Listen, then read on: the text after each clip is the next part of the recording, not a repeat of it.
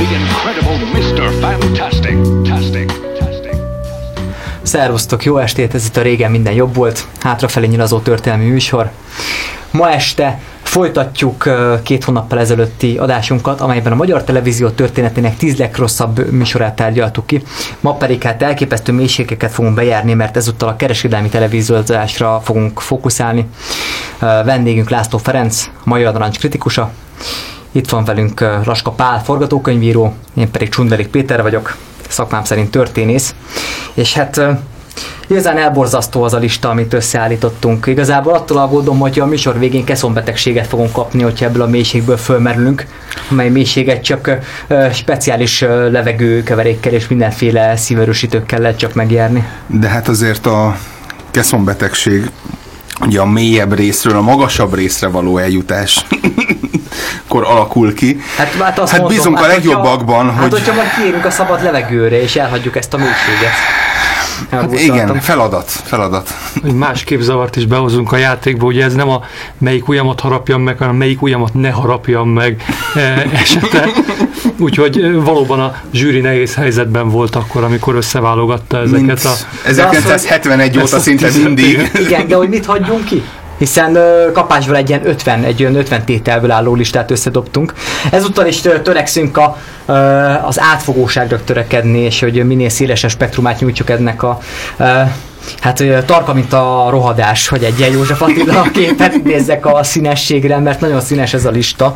Igazából csak TV2 bukásokból, vagy csak ilyen humoros ö, produkciókból szeretne állítani. Ahogy majd látjuk, a, a TV2-nek mindvégig volt egy ilyen utolérési komplexu, komplexusa, amely miatt ö, gördösen törekedett másolni és felülmúlni az éppen aktuális RTL Klub Star produkciót.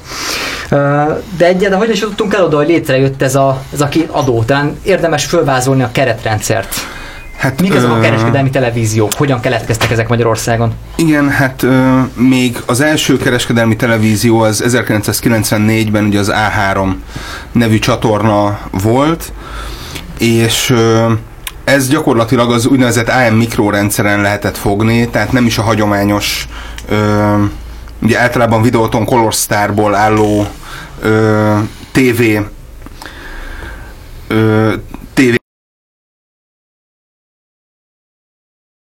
TV nek ö, szólt ez, hanem egy jóval kisebb, jóval limitáltabb sugárzású hálózaton lehetett ezt fogni. Azonban ez is folyamatosan fejlődött, és egymás után ö, alakultak ki a, az ilyen, ö, ugye kezdtek megalakulni a helyi ö, tévéadók, városi tévék, kerületi tévék, és ö, ugye a televíziózásban egyre nagyobb üzletet lehetett látni. Az annyira, hogy én éltem legjobb filmeit a Dorogi Palatinus kábel tévén láttam, ahol egyfajta ilyen Fenyő Jánostól is lett fel véletlenül jogdíjakat nem fizetve. Az utolsó cserkészt vetítették szerintem a bemutatót követően egy ilyen fél egy évvel, és a hasonló filmeket. Meg hát, hogy, bocsánat, hogy mennyire volt fantázia a kereskedelmi tévézésben, azt mondjuk, ha máshonnan nem a szomszédok epizódjaiból tudhatjuk, hiszen Gábor Gábor éveken keresztül be akart szállni a kereskedelmi televíziózásba, oly nagy fantáziát látott, Eh, de hát aztán végül nem szállt be, mert hogy a kereskedelmi tévézés, most elég vedd vágok, ugye végül is Horn Gyula köpönyegéből bújt elő mind a két csatorna. Így van, bár igen, miért vagyok én vizuális típus? Mondjuk a pufajkájából. Igen, köszönöm. Na így, így viszont már sokkal. Egyben előmelegítve a politikai humor aljasabb, ne aljasabb. És ö, ugye az országos ö, kereskedelmi ö, tévékre a pályázatokat ugye a médiatörvény megalkotása után 96-ban ö, került sor, ahol ezeket a, ezek a pályázatok hát magyaros szokás szerint botrány nélkül nem, nem lehetett megúszni, és hogy végül is Iris így, TV-je? így van ez az Iris TV, amiből később a TV3 lett egy következő kereskede, kisebb kereskedelmi csatorna, és ö, végül is ugye a TV2 és az RTL tehát ugye a, mind a kettő német eredetű, ugye az akkor még Kirch csoport birtokolt a TV2, és a, hát az RTL ugye a Bertelsmannhoz kapcsolódó nagy média konglomerátum része, mind a mai napig, és hát ugye 97 októbere és novemberében indultak el ezek a televíziók, és hát ugye gyakorlatilag egyedüliként a volt ö, szocialista államok közül a azonnal felfutott a nézettségük, és a közszolgálati viszont hihetetlen mélységekbe süllyedt ezzel párhuzamosan, és ö, az elején ahogy, ahogy én láttam és ahogy én emlékszem, hogy 97-98-ban próbáltak egyfajta nem közszolgálatiak lenni, olyan értelemben, hogy átvettek minden funkciót, hiszen a szerkesztők, műsorkészítők ott tanulták meg a szakmát, viszont egyre inkább a nyugati minták követése lett a példa, így 98-99 után elkezdett egyre nagyobb mélységeket felfedezni magának a, az a tenger alatt járó, amit magyar kereskedelmi televíziózásnak hívunk. Úgyhogy kezdjük is ezzel a mélységgel szerintem, mert Kezdjük. rögtön egy nagyon erős műsor, tehát megjelent a cheese, mint egy új típusú szórakoztatás képviselve, és hát ugye a József Attila reménykedett a hazánkban, hogy ne legyünk német gyarmat, de úgy tűnik hát, hogy a viccműsorokat tekintve igenis itt a német tatás jelentkezett, mert ez a méltán elhíresült Bitte Lächeln ö, című műsornak egy az egyben az importja. És olyan, olyan hát nem tudom, mindenféle hasonlatok eszembe jutnak. Egy ilyen, egy ilyen anti Jászai Mari, vagy a, vagy a, a legrosszabb humor Jászai Maria, tehát Liptai Klaudia itt született meg, és itt, itt robbant be, meg egyáltalán a Gornagy Mária színitanoda szellemisége. Ö, ek helyet biztosított ez a műsor, ahol hát különféle házi videókat kevertek, saját, tehát a videók azok importak voltak, és ugyanakkor igyekeztek kitermelni saját humoros ö, szerepjátékokat, és az egyik rosszabb volt, mint a másik. Olyan, oly, olyan megírt jelenetekkel, amiket ugye általában a Trunkó Barnabás, ö, illetve fia Trunkó Bence követtek el, aljasindokból és nyereségvágyból. Ö, most hát ezeknek a jeleneteknek a minősége mondhatom, hogy vegyes volt, de úgy jóra nem emlékszem. Magam sem, és hogyha hogy melyik egyik vagy a másik volt a rosszabb, a, a jelenetek voltak a rosszabbak. Ugye Igen. annyira rossz egyetlen megrendezett baleset videó sem lehet, mint, mint egy uh, rossz Trunkó Barnabás jelenet. Uh, és hát tényleg mondjuk a neveket, Beleznai Endre nevét, Forgács Igen, Gábor Forgács nevét. Gábor. Ja, Forgács Gábor, aki süllyedt, vagy tehát nem tudom, a szeszélyes évszakok se jelentett egy olyan kifejezetten nagy magasságot, de azért mégiscsak egy ilyen, lehet, hogy csak a nosztalgia megszépíti, hogy azért jelentett egy színvonalat. uh, Hát a, a Antal Imre jelenléte azért adott egyfajta hitelességet. Tartást. Tartást, köszönöm.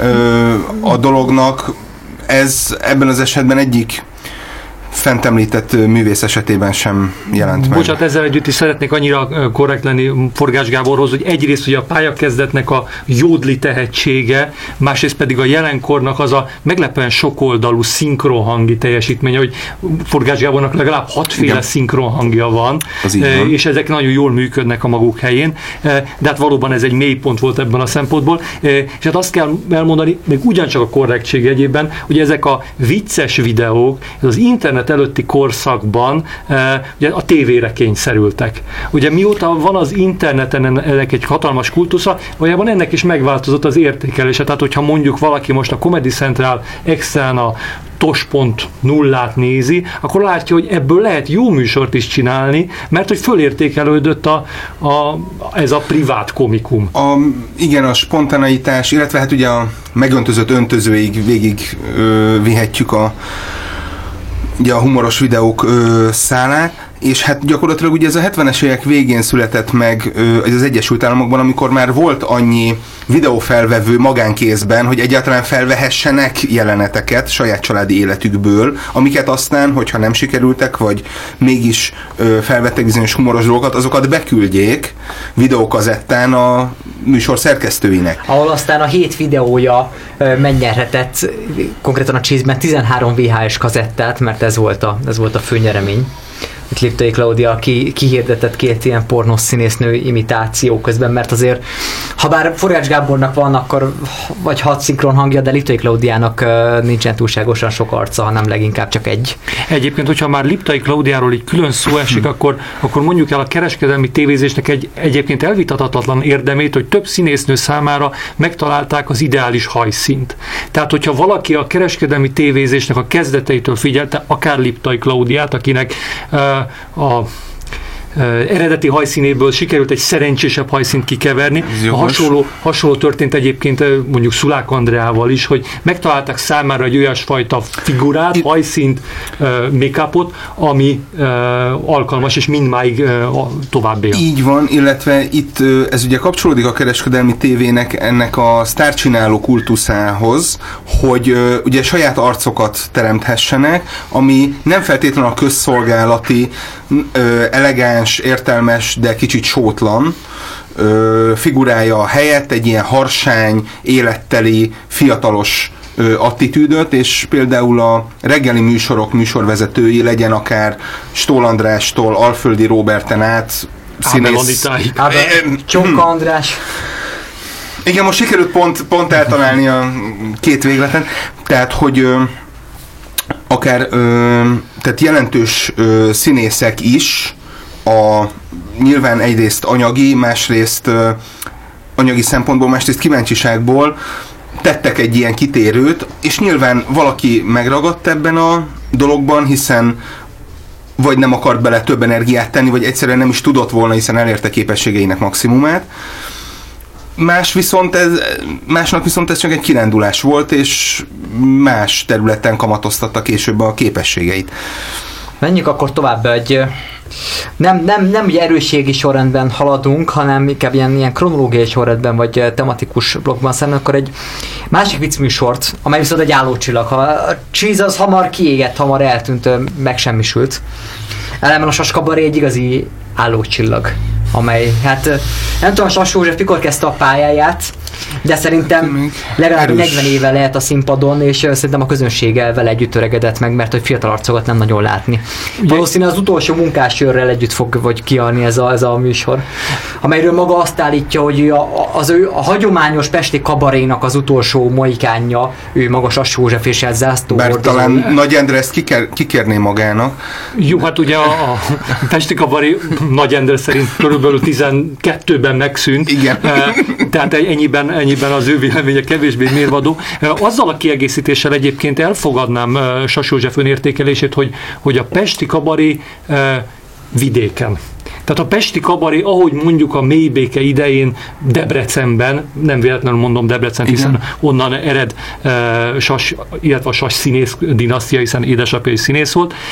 Úgy tudjuk, Sas József Rózsahegyi Kálmán uh, tanítványa volt, tehát hogy hoz egyfajta uh, hátországot, uh, és valóban a, a 60-as évek végétől, a 70-es évek elejétől uh, bizonyos szempontból ilyen uh, második Hofinak próbálták őt pozícionálni, ugye az első, a nyilvánosságban első nagy siker, ugye a Lala, a fodrász figurája, amely nagy sikert aratott, és ehhez hasonlóan több más ilyen zenés, legtöbbször blüetként azonosítható uh, Ami szám. tökéletesen passzolt az a táncos komikusi ö, előadó készségéhez. És ambícióhoz, igen. Így van, ami egyébként ö, akár Bodrogi Gyula, vagy m, Feleki Kamil sajátsága volt, csak ők ugye más színeket is beleépítettek a művészetükbe. Sas József viszont hát ezt ambicionálta. De ezek a dalok, ezek nagyon hagyományos és Tehát, nagyon klasszikus. Sas Józsefnek sem párja, mert hogy aki kiáll és ilyen politikai dalokat elénekel, ilyen típusú szórakoztatást, én egyébként nem ismerek mást Magyarországon jelenleg. Jelenleg semmiképpen, ugye korábban volt ennek egy hagyománya, mondom, olyan vidéki neveket lehet ezt kapcsolni, mint Csorba Istvánét, ma már senki nem ismeri, egyébként ő is azt hiszem Debrecen irányából, vagy Kecskemét Debrecen irányából jött a Blüet felé, amely, amelynek volt valami parodisztikus per politikai felhangja. Eh, De ennél fontosabb az, hogy végül is a 80-as évek második felében Sas József részben átvéve a mikroszkop színhaz vezetését, eh, kitalálta magának azt a szerepet, hogy ő fogja konzerválni a mikroszkop színpadot, eh, ami tekintve, hogy nagyon kicsi nézőtérrel rendelkezett, eh, valóban támaszkodhatott arra a közönségre, amely még ha kihal is meg tudja tölteni a ott, ott nézőteret. egy 4-500 ö, előadást tartani, az tehát nem egy Víg Színház 2000-es nézőtere. Így van, és, és hát tulajdonképpen a 2000-es évek eh, derekáig úgy egészen addig, ameddig eh, ugye szegény eh, perébe bele nem keveredett és el nem ítéltetett, ezt sikeresen véghez is vitte, miközben hát azt el kell mondani, hogy, a kabari műsorai azok valóban penetránsak, és már a maguk korában is értelmezhetetlenek voltak mindenki számára, aki nem ült a nézőterén annak a mikroszkop színpadnak, de én, mint ö, alapvetően magam is történész vagyok, látok a múltőrzésnek egy olyan hozzáadott értékét, hogy ö, nem saját poén ö, Molnár Gál Péter írta le a mikroszkop színpad produkcióiról, hogy, hogy hát ott valóban évszázadok tekintenek, mint a Napóleon a, a, a piramisokról, hogy valóban évszázadok tekintenek le a színpadról a nézőtérre, és, és ebben van valami báj, még akkor is, hogyha azok a pillanatok, amikor Sass József elkezd cigány paródiát adni, vagy magyar nótát énekelni, ezt a rokonszemet azért könnyen elapasztja az élmény. Igen, kicsit ilyen Jurassic Park jellege van az egész mikro- mikroszkóp színpadnak. És hát Tehát ö, te- tehát tegyük órákat hozzá- eltölteni. Ö, igen, tehát tegyük hozzá, a mikroszkóp színpad ugye eredetileg egyfajta, ugye elsősorban ö, ugye Marton Frigyes innovatív újításainak köszönhetően egy ilyen nagyon üde színfolt volt még a És 60-as Komlós- évek végén. Komlós- Komlós János. Igen, és Komlós János igazgatásával. Ö, nagyon innovatív ö, színházi tér volt, ami a hagyományos ö, színpadi mozgásban, színpadi megjelenésben egy újítást jelentett. Árnyjátékok, ö, különböző bábjátékok, Videóbejátszás. videóbejátszások, újságkivágás, tehát hogy nagyon sokféle ö, dolgot próbált egyesíteni, és ö, ehhez képest, ugye amikor a ugye az alapítók távoztak, kihaltak, stb. 80-as évek közepén ö, Sas József átvette ezt a hagyományt, ez, ez, ez egy teljes szembemenetel volt a korábbi dolgokkal, hanem ez a nagyon konzervatív, ilyen vidám színpadi mm, attitűdöt valósított meg, amit abban az időben ugye Bodrogi Gyula vezetett. Tehát a, a Sass Józsefnek a legradikálisabb húzása még az volt, hogy légazolta a méltán ismert és méltán bukott defekt duót a, a szeszélyes évszakok keretéből. Igen, tehát, hogy ö, Markos Zoltán és Rácz Mihály említessenek meg. Ö, Hát tény és való, hogy megvalósítottak egyfajta igen, tehát olyat nyújtottak ők, amire nem volt igény. Tehát egy na- nagyon speciális és nagyon mint ö, az vi- Aquarix viccesnek szánt ö, dolgok ezek, csak hát ö, igen, gyakorlatilag egyszer gitárral előadhatóak, mint teszem azt egy Bob Dylan szám, de annál jóval kevesebb tartalommal bírnak, hát a megvalósítás minősége nyilván Igen, kérdéses. ők ilyen anti-Bob Dylanek, és valahogy mindenki annyira anti a, a mikroszkop színpadon. Le, le, leszámítva azokat a messzelendőket, akiket időnként Sass József így maga mellé bevezényel, hogy szórakoztassák a Viszont, urakat. viszont mondjuk el, hogy, hogy miközben valószínűleg közönsége kevésbé van, de egyfajta beágyazottsága és hátországa van, szerintem MSP majális mind a mai napig nem lehet elképzelni mikroszkop színpadról elszármazott uh, humorista, parodista egyebek nélkül, ugye hiszen van egy új nemzedék, Aradi Tibor, vagy mások. Varga Ferenc József. Varga Ferenc József, tehát hogy van ennek egy, egy továbbélő hagyománya, és hát miközben mi azt hiszem méltán alakítunk ki negatív véleményt erről a fajta humorról, mondom, ennek van egy politikai hátországa is. Menjünk tovább. Tehát uh, Viksas maga a múlt és a konzerválás. A 90-es évek végén, 2000-es évek elején megjelent egy új típusú média karakter, amelyet tehát uh, Csiszár Jenő próbált meg képviselni. A, a Csiszár.hu című műsorral, amelynek aztán igazán van előképe. Tehát Laska Palita a nagy genealógiai áttekintéseknek a mestere egy nagyon komplex családfákat tud felrajzolni, hogy melyik műsor melyikből alakult ki. Na, hogyan kaptuk meg mi ezt a Csiszár.hu-t? Hát ö, messziről kell, hogy kezdjem. Ö, ugye a 90-es évek elején ugye az MTV bevezetése a magyar háztartásokba, az gyakorlatilag egy teljes generációt ö, nak volt egy ilyen alapélmény, amikor folyamatosan videoklippeket lehetett nézni, hiszen egy ö, 8-10-12 éves gyerek, kora tinédzser, ugye nem nagyon tud folyamatosan figyelni, és neki ez a három és fél Igen. perces folyamatos ingerek Hát én, én egy egész napot tudtam várni, hogy a Peter Gabriel sledgehammerét láthassam a táncoló pulykákkal, és mondtam, hogy ezt már nem hiszem el. és minden alkalommal ugyanolyan vehemenciával.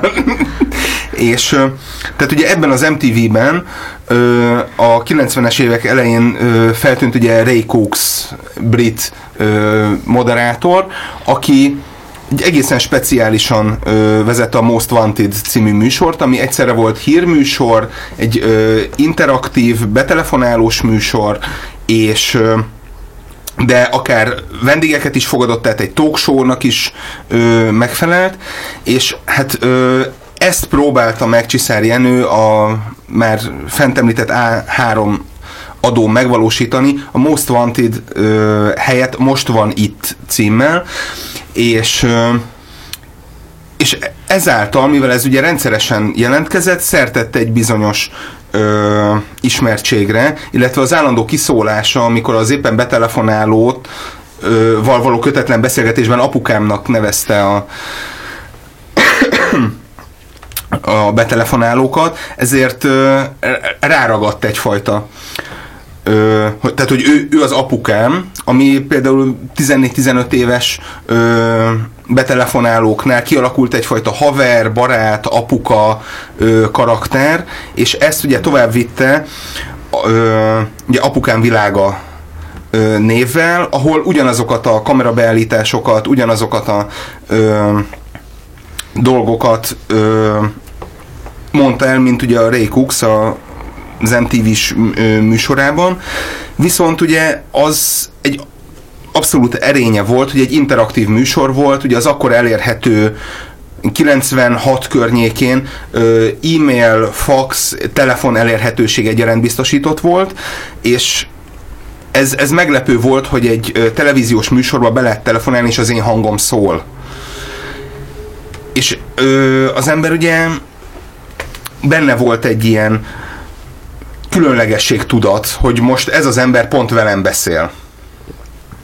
És amikor ugye ez a műsorfolyam megszűnt, illetve áttevődött a Juventus rádióra, majd később a Petőfi rádióra, aminek ö, folyamányaként ugye egyfajta magyar Howard Sternként ö, próbálta magát eladni.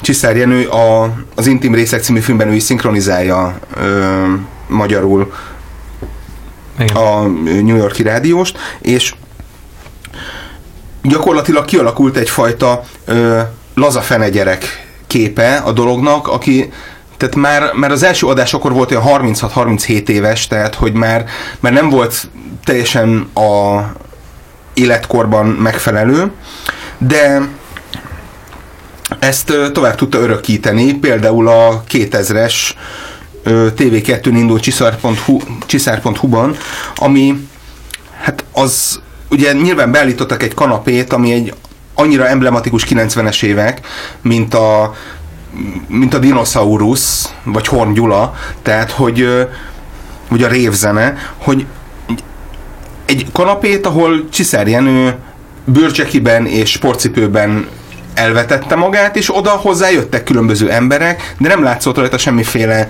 olyan érdeklődés, akár a vendég iránt, akár saját maga iránt, akár a műsor iránt, hogy hogy egyáltalán érdemes legyen megnézni, hogy vajon ki az az ember, mit, mit szeretne, miért van ott.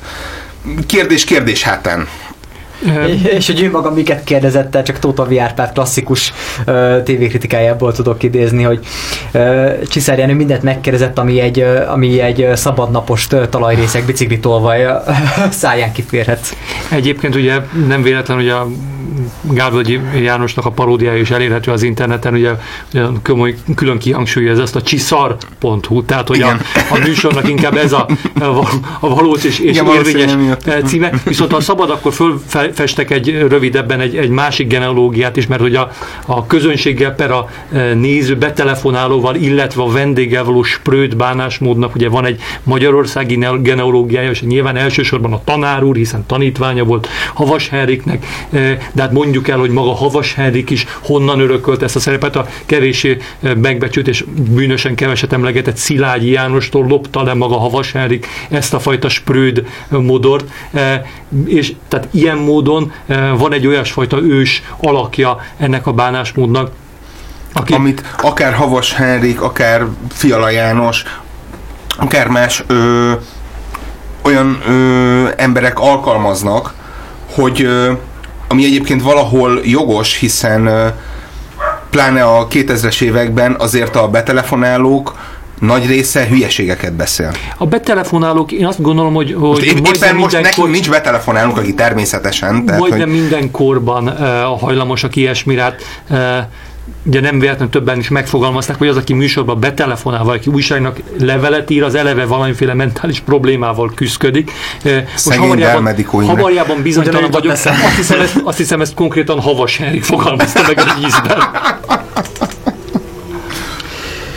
De ahol aztán igazán sős betelefonálások voltak, az az Anetka című Budapest TV produkció, és ezzel megnyitom a Budapest TV blokkot, aki hát egy ilyen egyfajta a női megfelelője volt ennek a csiszárjenői karakternek, kanapén elvágódó karakternek, bár Anetka egy, egy bőrfotelben, vagy egy, egy fotelben ülve mutogatta magát. fotelben, bőrmeltartóban. Bőrmeltartóban, Igen, és hát ugye színes harisnyában. Ugye Csiszári Ijenő meglehetősen limitált bájaihoz képest Anetka nagyon is törekedett arra, hogy, hogy legyen egyfajta szexualizált hangulat, olyannyira, hogy, Bár hogy szintén limitáltak voltak a bájai Anetkának. igen, de hát sosem feledem el, hogy egyik bölcsészkari évfolyamtársnőm ugyancsak ilyen bőruhában elterült a lábainál, igen, évfolyamtársam volt ez a hölgy.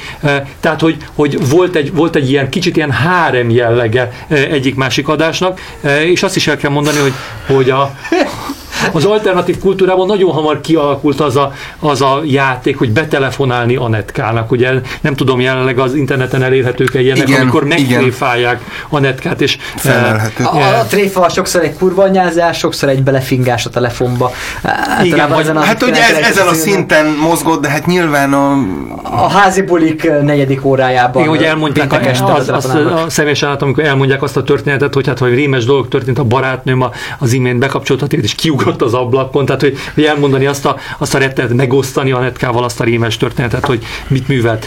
Viszont ha már korábban említettem a Tresnek a ma már virulens állapotát, hogy, hogy e, Anetka egy kicsit korán jött, ha, mint, mint minden nagy zseni. Mint hogy ki- Mozart, igen, tehát megelőzte Mozart, korát. Mozart időben jött, de, de mondjuk, mondjuk A Norbert Eliasnek volt ez a villám, hogy akkor volt zseni, amikor még a zseni fogalmát nem találták ki a romantikában.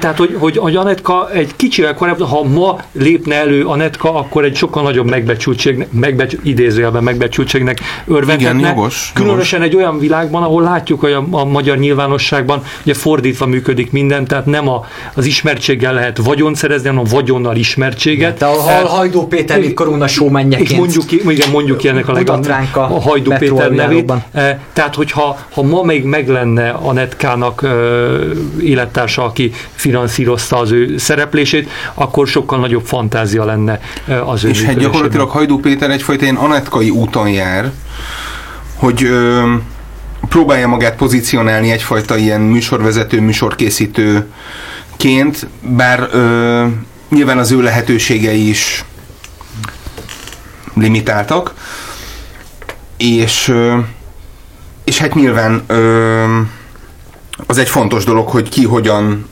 miként került be magába ebbe a dologba, és hát ö, tehát Dömsödi Gábor sameszaként ö, tehát má, má- már ez egyfajta ö, olyan dolog, hogy Hajdú Péter általában mellékszereplő a saját műsoraiban. Igen, de, de Szóval tárgyaljuk ki másrészt, még az Anet, Anetka produkciót Igen, és az bocsánat. egész, az egész hátországát ennek a műsor, tehát azért Csala Zsuzsa és Sáfár Anikó szemében egy meglehetősen sajátos udvartartást tudott maga mellé nyújtani, tehát a, a 80-as évek szexszimbólumát maga mellé ültette Berec János nejét, Ö, ismét visszakanyarodtunk egyébként a Vidám Színpad és Csala Zsuzsát színészgárdájához. Igen, hát, hiszen ma már meghalt csak ilyen gyó, gyógyteák borítójáról De ugye föltűnt, ránk. föltűnt ott mondjuk Harsányi Gábor is, tehát hogy Így van, olyan, így olyanok, van. akiket a, a, a rendszerváltás után leértékelt a nyilvánosság, kikerültek a fősodorból. Sok név, egyébként köztük néhány tisztes név is ö, Egy említett. ilyen kazinciként szervezte magának akkor Anetka ezt hát az a- egész Azt mondanám, hogy, hogy azok, azok a ö, környezték, akiket a legolcsóbb volt megvenni első körben, de ez érthető volt ez a takarékosság, hiszen Anetka föl akart menni az űrbe. Azért ne felejtsük el, hogy pályafutásának volt egy pillanata, amikor Anetka az űrhajózással is kacérkodott, és ehhez az első lépéseket meg is tette. Hát ami- most amit ugye a keleti nyitás idején most egy hallatlan karrier tudna ezzel befutni. A, az orosz kapcsolat felértékelődése idején. Ez, ez 2004-5 környékén még nem volt annyira előtérben, kifejezetten. És, De úttörő volt, mint mindenben. Abszolút, abban, abszolút. hogy ebben a műsorban történt meg az a média történeti pillanat, amikor egy szilveszteri adásban ugye a Napsugár nevezetű párfogógyának a szüzességét kellett elveszejteni. Ő egy egész őszt szánt arra, akkor rendszeresen néztem a Budapest tévét, ezen 2003-ban lehetett, 2003 őszén, 2004-ben talán. A jelek azért még látszanak.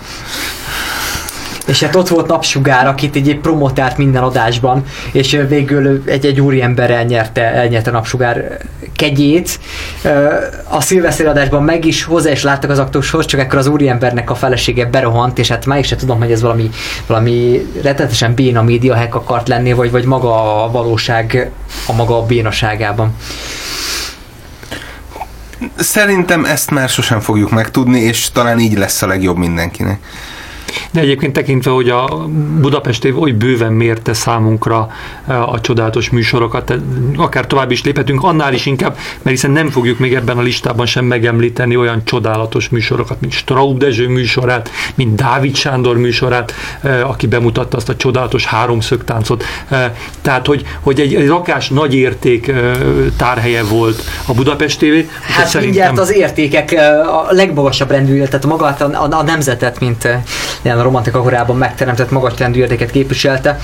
A Nemzetóra Dobos Attila élő műsora hangsúlyozottan ilyen magyar nemzet tipográfia előtt ült, és hát ő maga ilyen Anetka-szerűen vásárolta be magát a Budapest TV-be, hogy minden adásban hát komoly erőfeszítéseket tett arra nézve, hogy növelje a Nemzetőr című lapjának a, az előfizetői számát, amit úgy próbált meg növelni, hogy minden adásban gyakorlatilag felolvasta a Nemzetőrnek a, az egész tartalmát, és így az ember már meg se akarta venni azt hát, a Nemzetőr című lapot. Hát vagy bemutatta a saját, ház, saját esküvői videóját, ugye ez is Igen. mindmáig megtalálható a, a Youtube-on, de azért mondjuk el, hogy Dobos Attila, mint táncdal szövegíró és fogorvos, Miklós eh, nagy népszerűségnek örvendett a 60-as évek eh, második a Mari felében. Zsuzsi férjéről van szó. Itt Mari Zsuzsi férje is volt egyszer mint, viszont olyannyira népszerű volt, ez, ez egy valós dolog, hogy amikor a 60-as évek vége felé, talán 67-ben vagy 68-ban volt egy közvéleménykutatás a rádióban, hogy kivel készüljön élő interjú, akkor a a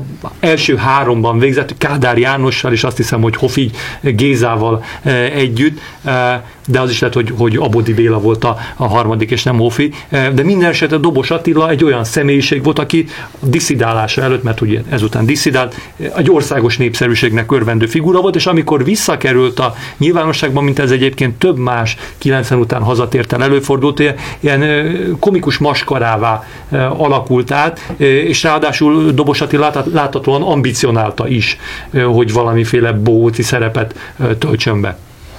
És ugye a 2002-es választások felfogozott hangulatában egy, nem tudom, egy lázálmából felébredve megalapított ezt a Nemzetőr című újságot, és ami egyébként az ilyen párt nagygyűléseken ingyen osztogattak, még, még a hőskorban, de, de a választások után valahogy nem volt igény erre a fajta, hát hogy mondjam, ö, kripto újságírásra, amit ő művelt. Egy, és ez egész egy ilyen heroikus, tehát egy inkfeltépős idelőjetek gesztussal Igen, tehát nyilván ö, ugye nagyon sokan képzelték azt a magyar történelemben, hogy ők Petőfik, akik éppen felállnak a Nemzeti Múzeum lépcsőjére, Igen, kigombolt ha megőrizte korát, akkor Dobos Attila késett egy olyan 150 évet. Hát nagyjából, nagyjából. És és ugye, amikor már látszott, hogy ez a fajta projekt, illetve hát dörgölőzés nem éri el a kívánt hatást, akkor már fizetőssé vált az újság, tehát pénzt ke- tehát nem ingyenes volt, hanem pénzt kellett érte fizetni. Illetve hát ugye szintén bevásárolta magát, hogy, hogy legyen tévéműsora, És nem, És és hát- nem is akármilyen műsor. Ott a vendégek is azért megérnek, tehát ugye Zétényi Zsolt, mint egy ilyen állandó ö, vendég meg, a 90-es hát ilyen évek meghízott elejéről. szakértőként mindig le, legyen szó bármiről, akár jogi kérdésről, akár politikairól, akár gazdaságiról, Zétényi Zsolthoz mindig lehetett fordulni. Igen. És hát különösen a- a sugárzó derűjére lehetett alapozni, tehát hiszen a, ahol megjelent, ott a kedély kivirágzott. Igen, és ö, nem csak a kedédet, az Étényi Zsolttal a nemzetórában olyan, olyan, olyan árnyalt eszmetörténeti elemzéseket is kaphattunk, mint amikor a fasizmust megkülönbözteti a nácizmustól, olyan értelemben, hogy a, hát Olaszországban sokkal inkább türelmesebbek voltak a zsidókkal szemben. De, de valamikor a, kemény idők voltak. de valamikor a lelkiismeret 88 aktivistája tűnt fel, és akkor a betelefonálók szembesíthetik őt, hogy akkor ez a 88 mire is akarat utalni, és akkor hát nyilván ott a genológia falurombolásokig vezették vissza, és az akkori tüntetésekig. De egy ilyen nagyon-nagyon színvonaltalan műsor, ahol Dobos Attilának a műsorvezetői képessége űmökig és igenekig terjed. Mert, mert egyáltalán nem konfrontatív, a legostobább és a valamikor a műsort is alámúlták azok a nemzeti érzelmű betelefonálók, akik a legvadabb összeesküvéseket adják elő, de Dobos Attila bárkivel szemben is, vagy senkivel se, szemben se tudott konfrontatívan fellépni, csak egy nem és egy, és, egy, és egy igennel tudta tudomásul venni ezt a műsort. Zétényi Zsolt meg bólogatott, amíg el nem aludt abban a fotelban. Igen, igen, igen. Kiváló, kiváló műsor volt. amelynek fináléjeként mindig előadott valami nemzeti érzelmű számot, a magyarok világhimnuszát, vagy éppen az esküvőjé után nem sokkal a, a boldogságtól ordítanik című Ordítani klasszikus. tudnék. Ordítani tudnék című klasszikusát. Parádés volt ez a nemzetóra. Te egy spirituális szinten létezett már ez a műsor, de hát ami igazán kipörgette a spiritualitást, az a Tele Jósda című műsor folyam szintén a Budapest tévéről, ami hát az interaktivitásnak aztán a végképp kipörgetése, hiszen ott nem, nem válaszokat adtak a betelefonálók, hanem hát komoly kérdésekkel ér- érkeztek a saját jövőjükkel kapcsolatban, hogy eladják-e a lakást, vagy hogy mi történjen, elhagyják-e a feleségüket. Igen, ugye mondhatjuk az interaktivitásnak egy új szintje, de ez inkább a, a, a szélhámosságnak és a televízió keresztüli fosztogatásnak volt egy, egy új szintje, és tulajdonképpen a telejósdát ilyen szempontból nem is emelném ki abból a sorból, amely ugye ma már mind a két kereskedelmi csatornán teljesen létjogosultságot nyert, sőt, hát ugye a, a vallási tematikájú Pax TV-n látható például telejósda műsor, eh, ami azért jobban belegondolunk egy kicsit furcsa, tehát hogy eh, eh, és, és Biztos, ami biztos. és hogyha ha szabad olyasfajta általánosító megjegyzéseket tenni, miért ne lehetne szabad, hogy mi a baj a kereskedelmi tévézéssel, az például az, hogy létezhetnek ilyen műsorok, mint a Telejós, de ugye, ahogy a a valódi világban eh, komoly újságnak nem tekintjük azt, ahol horoszkóp van. Eh, Épp úgy nem komoly tévé az, ahol ki van adva két-három-négy órára eh, telejósoknak a műsoridő, még akkor is, hogyha egyébként olyan elegánsan elhatárolódik maga a csatorna, mint hogyha az csak egy ilyen bérbeadott felület lenne. Másrésztről pedig ugye ezek a jósok, akik mindegyik adásban feltűnnek, és hol lávakövön jósolnak, hol, hol megjósolják, hogy milyen, hol különleges világnapokat jelentenek be, amikor, amikor a nyolcas számon keresztül mindent megjavítanak az ember életében.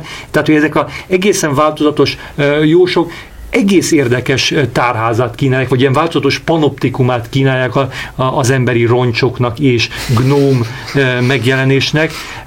Ez olyan, olyannyira jellemző és olyannyira átütő volt, hogy, hogy ugye néhány ilyen jós azóta már megjárta a bűnügyi híreket.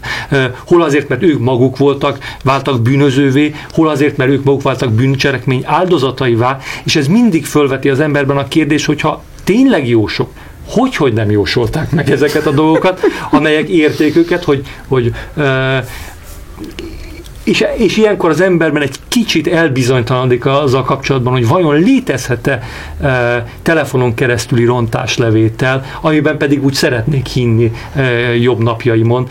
Valószínűleg nem létezik, és viszont, hogyha már a telejósdáról szó esett, hát akkor mondjuk el, hogy a Budapest TV volt az, ahol először Gyurcsók József is távgyógyított, aki a, egy a, tele, a távgyógyítás pápája Magyarországon. Így van, így van. És aki, aki minden kifogásra elmondta, hogy, hogy hát mert nem tartja jól a telefon, nem oda tette a telefonkagylót, e, miközben hát a nyilvánvaló az orvosi szakkönyvekben a telefonkagyló helyes mellre helyezése, vagy, vagy vesetájra helyezése, az gyógyító hatással bír. E- Erről az Isekuc féle belgyógyászat nem szól, hogy, hogy ezt hogyan is lehetne ö, egészen szakszerűen kivitelezni, és, és valóban, tehát, hogy egyébként erre az iparágra ugye a Telemédia Kft. révén egy gyakorlatilag egész világra kiterjedő magyar média birodalom épült, hiszen ugye a székházuk Budapesten volt, illetve van, és ugye 2003-4 környékén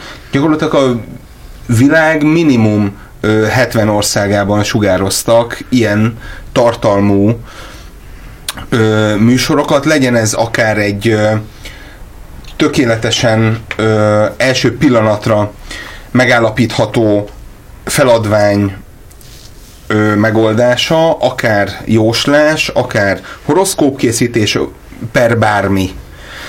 És, ö, és ez gyakorlatilag ugye a különböző nyelveken sugárzott ö, betelefonálókkal való kapcsolattartás, hiszen ez ugye ö, úgymond telepatikus úton ment, tehát, hogy ahol tele a patika, ott az ember elmondja mindenkinek, és ö, egy, egyfajta ö, hihetetlen bevételeket ö, értek el ezzel a dologgal, és nyilván a, Ami az az, idők ország szavára- tükrözi, hiszen a, a kuruzslók és a mindig, mindig, mindig pestis járványok idején ö, ö, szabadul el a, a hit a különböző csodatévő jósokban és látkokban. és, ö, és ugye ez igen, ré- részben azért is fontos, hiszen például a Gattyánféle birodalom is egy ö, ö, Csak a birodalom kap- szolgáltatásai milyen materialisták voltak szemben ezzel a Ö, spiritualista. világos, csak körülbelül has, hasonló alapokon nyugodtak, hogy ö, az ember kielégülést várt egyfajta problémájára, és ott, abban a közegben ezt megkaphatta, és ezt a fajta illúziót nyújtotta akár a Telemédia Kft., akár a Dokler. Na, egy biztos, hogy sose higgyünk olyan műsornak, amelyben feltűnnek román SMS számok egy román zászló mellett. Ha csak nem a román tévét nézzük egyébként, mondjuk, tehát, hogy, hogy ne legyünk ennyire nacionalisták. Igen, igen, igen. A nemzetóra szelleme kísértett. Menjünk tovább. A péntek esti vigadó RTL Klub, amely Zámbó Jimmynek a műsora, és mint ahogy a Zámbó Jimmy szintén egy különleges karakter, aki így alulról tölt föl, aki hát tulajdonképpen nosztalgiába gondolhatunk ez az ilyen típusú hős karakterekre, akiket még nem a média teremtett meg, nem a média kreált és gyártott le, hanem a saját maguk a maga jogán ö, kiarcolta azt, hogy legyen egy műsora, Hát péntek esténként a Vigadó, amelyet, amelynek az ellenpontja egyébként a tv 2 a Dáridó volt Lagzi Lajcsival, tehát szintén egy ilyen népmesei figurával. Ez, Ö, ö, és 90 nem tudom, hogy melyik volt a rosszabb műsor. Ti a Ez- péntek esti Vigadó mellett foglaltatok állást. Igen, hiszen ugye 99 szilveszter abszolút média történeti pillanat, amikor elindul a Dáridó. Egy ilyen nagy, négy órás tohovabuhú, ahol minden, minden találkozik mindennel, ö, akár, ö, tehát a lényeg ugye a, az a fajta erősen németes ö, szórakoztatás és ö, sramli zene szolgáltatása, ami egyébként ugye a Zateinzon, ugye a Kirch csoport megfelelő német ö, adóján rendszeresen jelentkezett. És ö, mivel ez egy ilyen óriási nézettséget hozott a TV2-nek 99 szilveszterén, Lakodalmas Lajos szerepeltetése, ezért úgy gondolták, hogy ezt akár lehetne rendszeresen is működtetni, és ugye 2000-ben elindult a Dáridó minden héten, három-négy órás reklámokkal tűzdelt ö, monstre műsor folyam volt, mint a 80-as években a hétvége. Elindult szombat reggel 6-kor, és onnantól kezdve csak Antal Imrét láttad 48 órán keresztül, és és ugye itt nyilván az RTL is érezte, hogy erre, erre kell, kell lépni valamit, ezt még felül kell ütni valamivel, és hát ö, 2000 őszén elindult a péntek Vigadó, ami Zambó Jimmyvel, ugye a legnagyobb ö, eladásokat produkáló művé zenésszel, hiszen nyilván ugye ö, ekkoriban neki megvolt az a fajta közönsége, amire lehetett építeni ezt a, Igen, az a ezt 3 millió ember Magyarországon. Hát nézd, tehát, hogy az akkori, hát most így fejből mondom, kb. 50 ezer lehetett az aranylemez határa, egy Zambo Jimmy albumból, hogyha nem adtak el 200 ezeret, az bukás volt. Igen, és hát ő, ugye Zámbó ugye egyszerre volt a nép gyermeke és a király, tehát hogy Igen. valóban megtestesített egy, Egy egy Hunyadi Mátyás-szerű figurája a magyar Igen, popkultúrában. minden esetre egy, hasonló, egy jellegzetes pónemű. Igen. Igen, igen. jellegzetes pónemű alak, eh, de ugyanakkor jelezzük, hogy ebben a péntekesti vigadóban ugye nem csak ő fejtettek, fejtett ki áldásos ö, működést, ugye ebben a műsorban volt Vágó Istvánnak egy blokkja, legalábbis kezdetben volt egy Vágó István blokk, amely, amelyet nyilván ma, ma már ő is szívesen feledne, eh, ahogyan nyilván felednie kéne a Favágók együttesnek a teljes eh, történetét. Igen, ez, ez, ez a DK elnökségi tagságnál egy sötétebb pontja az. Ma, mondjuk azt, hogy Vágó István sokat tett a saját szobra lerombolása érdekében. Így van, tehát ő valóban, ő, ő viszont quiz professzorból küzdötte le magát e, nyugdíjas DK-s aktivistává, e, de ennél fontosabb, hogy ebben a műsorban, legalábbis úgy emlékszem, ebben a műsorban tűnt fel a Pasik című Így e, van. sorozat, ami azért érdekes különösen, mert hogy sikerült a hazai nyilvánosságnak három kivételesen népszerű eh, művészét, vagy komikusát, Hernád Juditot, Gálvölgyi Jánost és eh, Bajor Imrét a lehető legméltatlanabb és legnívótlanabb eh, műsorba, eh, szitkomba eh, berakni. Eh, Olyan jellegű eh, mélypont volt ez, ami egyébként szerintem még az eh, Rémrendes család magyarországi változatánál is, oly rövid életű magyar változatánál is gyengébb komédiázás volt. Igen, ugye itt is a hát ugye nyilván én forgatókönyv szempontból nézem a dolgokat, tehát itt is ugye a semmi a, a műfajnak akkor már bevett 40 év alatt folyamatosan kigyakorolt változatát, ami gyakorlatilag egy nem túl nehéz dolog, néhány gegment kell alkalmazni, és egy nagyon erős ö, karakterekkel kell dolgozni. És nyilván furábbnál furább szituációkat kitalálni. Ebből a három pillérből egy sem sikerült ebben a, ebben a részben, és hát ugye a pasik, ugye mind a mai napig félelemmel gondolok arra, tehát egyrészt maga a szó, tehát hogy ezt normális férfi ember nem mondja ki, egyrészt, másrészt ezen egy ilyen ö, Alfa Romeo-ban ülő, hosszú hajú, napszemüveges ö, férfit gondolok, nem pedig a nyugdíjkorhatár előtt álló, éppen a pocakosodás ellen küzdő színészeket, akik a ripacskodásnak olyan várfajait mutatták fel ebben a sorozatban, ami mai napig példátlan. Uh, tényleg gyalázatos volt az a produkció, amit, amit, amit hát leginkább Bajor Imre képviselt, bár nem tudom, hogy Bajor Imrében volt-e valaha több is, mint amennyit általában nyújtott. Csak erre volt igény, és akkor betöltötte ezt a szerepet, és elvállalta. Hát tekintve, hogy, hogy a halottakról csak jót vagy semmit, de nem is csak emiatt, azért jelezzük, hogy Bajor Imre a feltűnésekor egy nagyon ígéretes féltehetség volt. Sajnálatos módon meg is rekedt ezen a szinten, mert az országos népszerűséget éppen ezzel a féltehetség voltával nyerte el, de ezzel együtt is el kell mondani, hogy egy e- valamilyen volt. Ami ugye sok mai komikusról nem mondható el, tehát a valamilyenség az már Bocsánat, egy szín. kiről? Igen, ez igaz.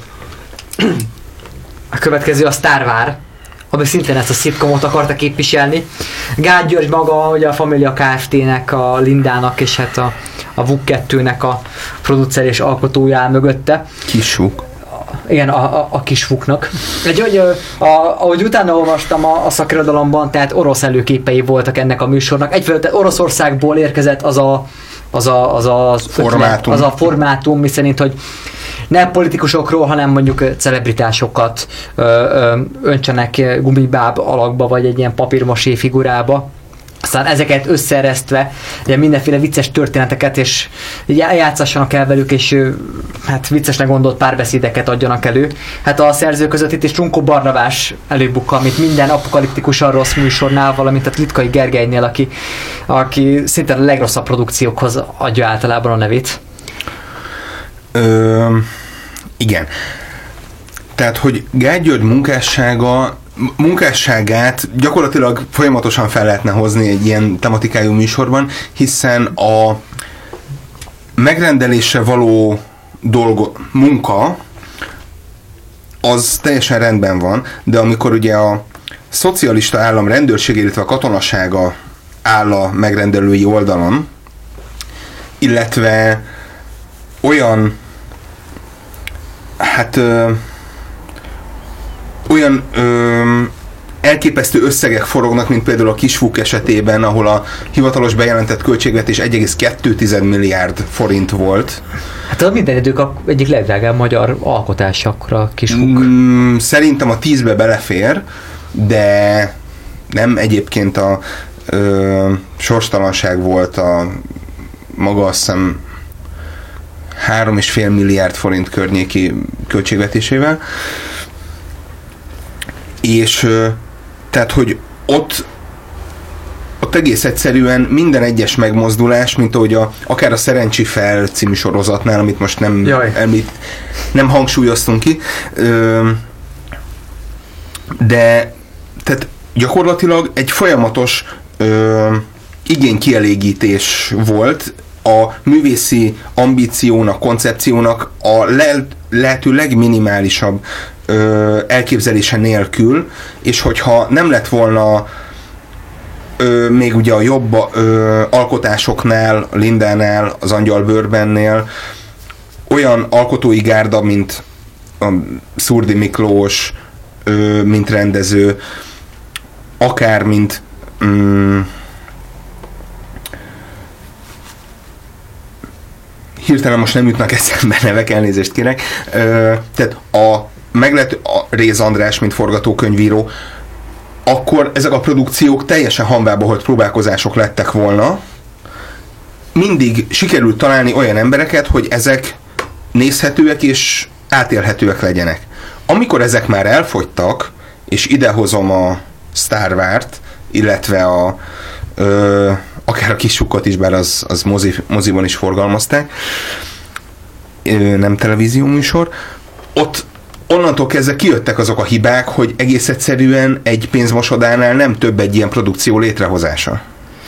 Egyébként most futtában jelezném, hogy megérne egy külön műsor Gárd György 10 legrosszabb produkciója, mert ugye nagy merítés, tehát nem lenne Felírtuk. minden, nem Igen. lenne minden produkció benne, és én jóval kritikusabb vagyok még a Lindával is, meg az Angyal Bőrbennel is, mert egyébként azok a gyermekbetegség, gyermekbetegség, szóval azok a, Paralízis. igen, tehát azok a kórok, Halava szület. azok, azok már ezekben is bőven e, megvoltak, hát mondjuk ahogy, ahogy például egy elvarratlan szálak maradnak benne egy kész produkcióban, az, az mind a két sorozatban bőven előfordul. E, de igazából a Star Wars számomra abból a szempontból volt különösen érdekes, hogy a, Viaszat 3-nak volt ez a produkció, és a Viaszat 3 már akkor is a, a legambiciózusabb másodvonal volt, e, és ő tett egy ilyen kísérletet, hogy a saját csatorna sztárjait Csernus doktort és mások eh, bemutassa, eh, és ebből a szempontból számomra kortörténetileg érdekes, mert nagyon rég nem láttam sebők, sebeők, eh, Igen. János. Azt nem mondanám, hogy, hogy Soma mamagésát kevesebbet látom az igényeltnél, de mint hogyha őt is ritkábban látnám, ahogy egyébként Csernus doktort is. És és hogyha lehet mondani, hogy ez egy orosz eh, formátumot, én látok egy, egy másik rokonságot, azért ez az uborkával egy, egy nagyon erős rokonságot tartó eh, produkció volt. Ami szintén egy angol licensz alapján készült műsor volt a rajzolt és elkészített gumibábokkal. És ebb- ebből a szempontból e, számomra azt nem mondom, hogy e, adott akár csak egyetlen mosolyogni való pillanatot, e, de a, de a dolognak az a fajta sutasága, ami a, tényleg a teljes gát életművön végigvonul, az ennek egy különösen sűrített e, alkotása volt, vagy különösen sűrített darabja. Menjünk tovább. A lényegébb láncszem, mint egy a, a, játék, a játékoknak a mélypontja és a legalja. Máté Krisztina a műsorvezetésével, aki egy ilyen dominaként osztotta ott a játékosokat. Ugye ez egy nagyon sikeres nemzetközi licensz. Ugye, a, ha jól tudom, legalábbis az ut- a BBC Entertainment Igen. utolsó emlékeim alapján, ugye ott mind a mai napig Ann Robinson vezetésével egy létező és sikeres vetélkedő ez, ugye ahol keménykednie kell a, a műsorvezetőnek, de ugye ez az kell, hogy a mű, műsorvezetőnek magának azért legyen valamiféle vonzó személyisége. Ugye a leggyengébb láncszemnek a leggyengébb láncszeme éppen az volt, hogy Máté Krisztina személyében nem találtak olyan műsorvezetőre, aki meg tudná valósítani ezt a, ezt a, tehát hogy egyszerre legyen egy kicsit szerethető, és hogy kialakulhasson valami, valamilyen érdekes csipkelődés a műsorvezető irányából a játékosok felé. Tehát ez az első pillanattól problematikus volt. A másik, hogy magam e, ebben a korszakban még nagy vetélkedős voltam, speciál a leggyengébb láncszemben nem, e, nem mutatkoztam meg, de az is nyilvánvaló volt a leggyengébb láncszemmel kapcsolatban, hogy ami a valójában egy vetékedővel kapcsolatban a nívóját tekintve a legfontosabb, hogy a kérdés szerkesztői e, gárdája, tehát kérdés szelektálói gárdája e, már azt a hanyatlást mutatta, amit azóta egyébként minden úgynevezett műveltségi e, vetélkedő mutat, vagyis, hogy innentől kezdve tekintsük műveltségnek azt, amit ti tudtok. Tehát, hogy mert valamikor egyébként olyan 2000 táján meghúztak egy vonalat a vetélkedő készítők, és azt mondták, hogy egy csomó dolgot, ami a klasszikus műveltségben még tudott volt, ti már nem tudjátok, már nem is érdemes kérdezni, Ezt vagy csak milliós szinten. Igen. Akkor mostantól legyen műveltség az, amiről ti emlékeztek, és egyébként nem, most nem a, a sportellenesség tör ki belőlem, bár részben az is, hogy a sportkérdéseknek, mint olyanoknak a felértékelődése, az éppen ezzel a nagy metaváltozással kapcsolódott De azért össze. itt is belefutottak olyanok, mint egy ilyen ö, minimális szinten, ugye megkérdezték azt a legyengébb láncemben, hogy mi Kanada fővárosa, mire a versenyző Berlint válaszolta. Nagyon-nagyon sőt, de egészen más típusú versenyzők már felbukkantak. A magyar társadalomnak egy sokkal szélesebb keresztmetszetét mutatta. Tehát itt a, a, a, az egészen a szolárium recepcióstól kezdve már megjelentek a nem kigombolt ingű és aranyakláncas magánnyomozóig olyan karakterek, akiket addig mondjuk a legyen is milliómosban, vagy pláne előtte nem láthattunk. Nagyon súlyos volt. Akkor még nem volt a Legyen Ön is milliómos című vetélkedő, amikor a leggyengébb lá- láncszem ment. Én nem, szerintem hamarabb volt a legyen is milliómos. Nem? Nem. A, szerintem de a, mindent a, vagy semmit, akkor mindent a mindent semmit vagy semmit, klasszikus. E, és tehát szerintem a, a százból egy volt az a vetélkedő, ahol, ahol ez így elkezdődött ez a fajta Ahol a kutya, hogy hány lába van a kutyának, és ilyen típusú Igen, kérdések már így felbukkantak. van, így van, és a versenyző saját maga is hihette azt, de ez még egy nagyon klasszikus ö, ugye közönség előtt felvett dolog volt, ahol ugye a 90-es évek végén, 2000-es évek elején ez, ez megszokott volt, mert ugye könnyen fel lehetett tölteni a közönség sorait Moszkva téren román vendégmunkásokkal, akiknek a kezét a tapsolás annyira nem vitte le, mint mondjuk a malterkeverés, és ö, a és így a kérdések elkezdtek folyamatosan egyfajta hát alacsonyabb színvonalat képviselni, talán mondhatom így ezt, és az a fajta étosz, ami a művel, műveltségi vetélkedő ö, körülvette, hiszen maga a névből adódik, hogy műveltségről van benne szó, az onnantól kezdve egy ilyen általános tudás, illetve A feszültség irányába való elmozdulás. Igen, a, így inkább van. a Így- a, feszültségről a mesterséges, szól. ezáltal kontrollálható és kiszámítható feszültség, hiszen az, hogy egy játékos mit tud vagy mit nem, azt saját magán kívül senki nem tudja. Éppen ezért bármikor kieshetett az adott játékos, nem lehetett vele felépíteni egy mm, több részből álló mű, műsorfolyamot, mint akár a legyen ön is milliómosnál, vagy akár ö, még korábban a mindent vagy semmitnél. Egy szempontból viszont tanulságos volt ez a leggyengébb láncszem, mert a, a, tehát a, az ostoba, irigy, ilyen mélyen ülő malacszemű házmester Magyarországgal kapcsolatos ö, sztereotípiát megtettesítette, hiszen a, a leghülyebb versenyzők egészen az utolsó előtti fordulóig szavazgatták ki egymást, és az egyetlen mondjuk ö, komolyabb intelligenciával bíró, vagy művetséggel bíró versenyzőt meg kiszavazták az utolsó forduló előtt, hogy el ne viesse a, a, a, a, magát a díjat, Ö, amit addig ő szedett eddig Te, össze. tegyem hozzá, ez még ugye a mai napig is így van, ugye a ö, ugye az Eden Hotelt éppen megnyerő játékos, aki minimális ö, erőfeszítéssel azt mondhatta volna, hogy akkor nyerjünk nagyobb összeget, de megosztozunk, és a, az úr úgy döntött, hogy nem, inkább ő megtartja magának az egész összeget, ezáltal tökéletesen hülyévé téve a saját partnerét, a játékostársait és mindenki mást is. Ö, vége, akkor az utolsó apokalipszis maga tényleg, az ezek megőrültek, amely a legalja mindennek, és hát már csak egy percünk van, hogy el, valamit Ez a legalja mindennek. Jó, hát Pont. ugye, ugye többször kerülgettük, már valójában egy- eddig egyszer sem mondtuk ki a nevét, ugye az ezek megőrültek volt az a műsor, ahol gyakorlatilag még egy pillanatig műsorvezető is volt Fekete Pákó, Így van. eh, és ahol, ahol egy csapat aranykakaós csigát tud nyerni, az ugye önmagában egy jelzése annak, hogy mennyire lehet érdekes egy, és színvonalas egy műsor. Viszont a- azt jelezni kell, hogy az ezek megőrültek, dacára annak, hogy, hogy még botrányosan minőségült, e, utána felújították. Tehát, hogy a, amikor a, a, ezek megőrültekről beszélünk, az két, legalább két különböző műsor, e, ami összeköti az a, az, az, az, a, az a mókásnak szánt és Majka e, személye. És Majka személye. Majka, aki egyébként a magyar televíziózásnak egyik pozitív fejleménye számomra. Szerintem is. Uh, és a, de ami igazán összeköti, az, azok ezek a kezes lábasok, amelyek ilyen színes kezes lábasok, és alkalmasak mindenkit előnytelenül bemutatni. A, igen, és talán azért ez a, vagy én azért tartom rettenetes műsornak, mert amikor egy csatorna, akinek pont az a lényeg, amit említettem is, hogy saját sztárokat neveljen ki, ezeket a saját maga által kinevelt sztárokat a tökéletesen méltatlan és vállalhatatlan helyzetekbe kényszeríti, pusztán azért, mert ígér nekik egy egy műsoridőt. És innentől kezdve az, hogy a saját csatornájuk nézi le őket, mind a nézőket, mind innentől kezdve a sor végtelenségig folytatható, ö, ez már nem, hogy nem szimpatikus, sőt a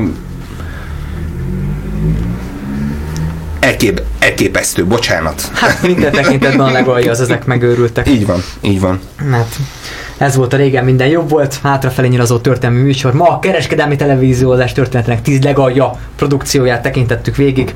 László Ferenccel, a Magyar Nagy kritikusával és Laska Palival, forgatókönyvíróval.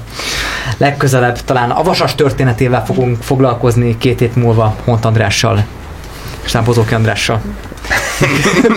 Minden jót, szervusztok! Sziasztok!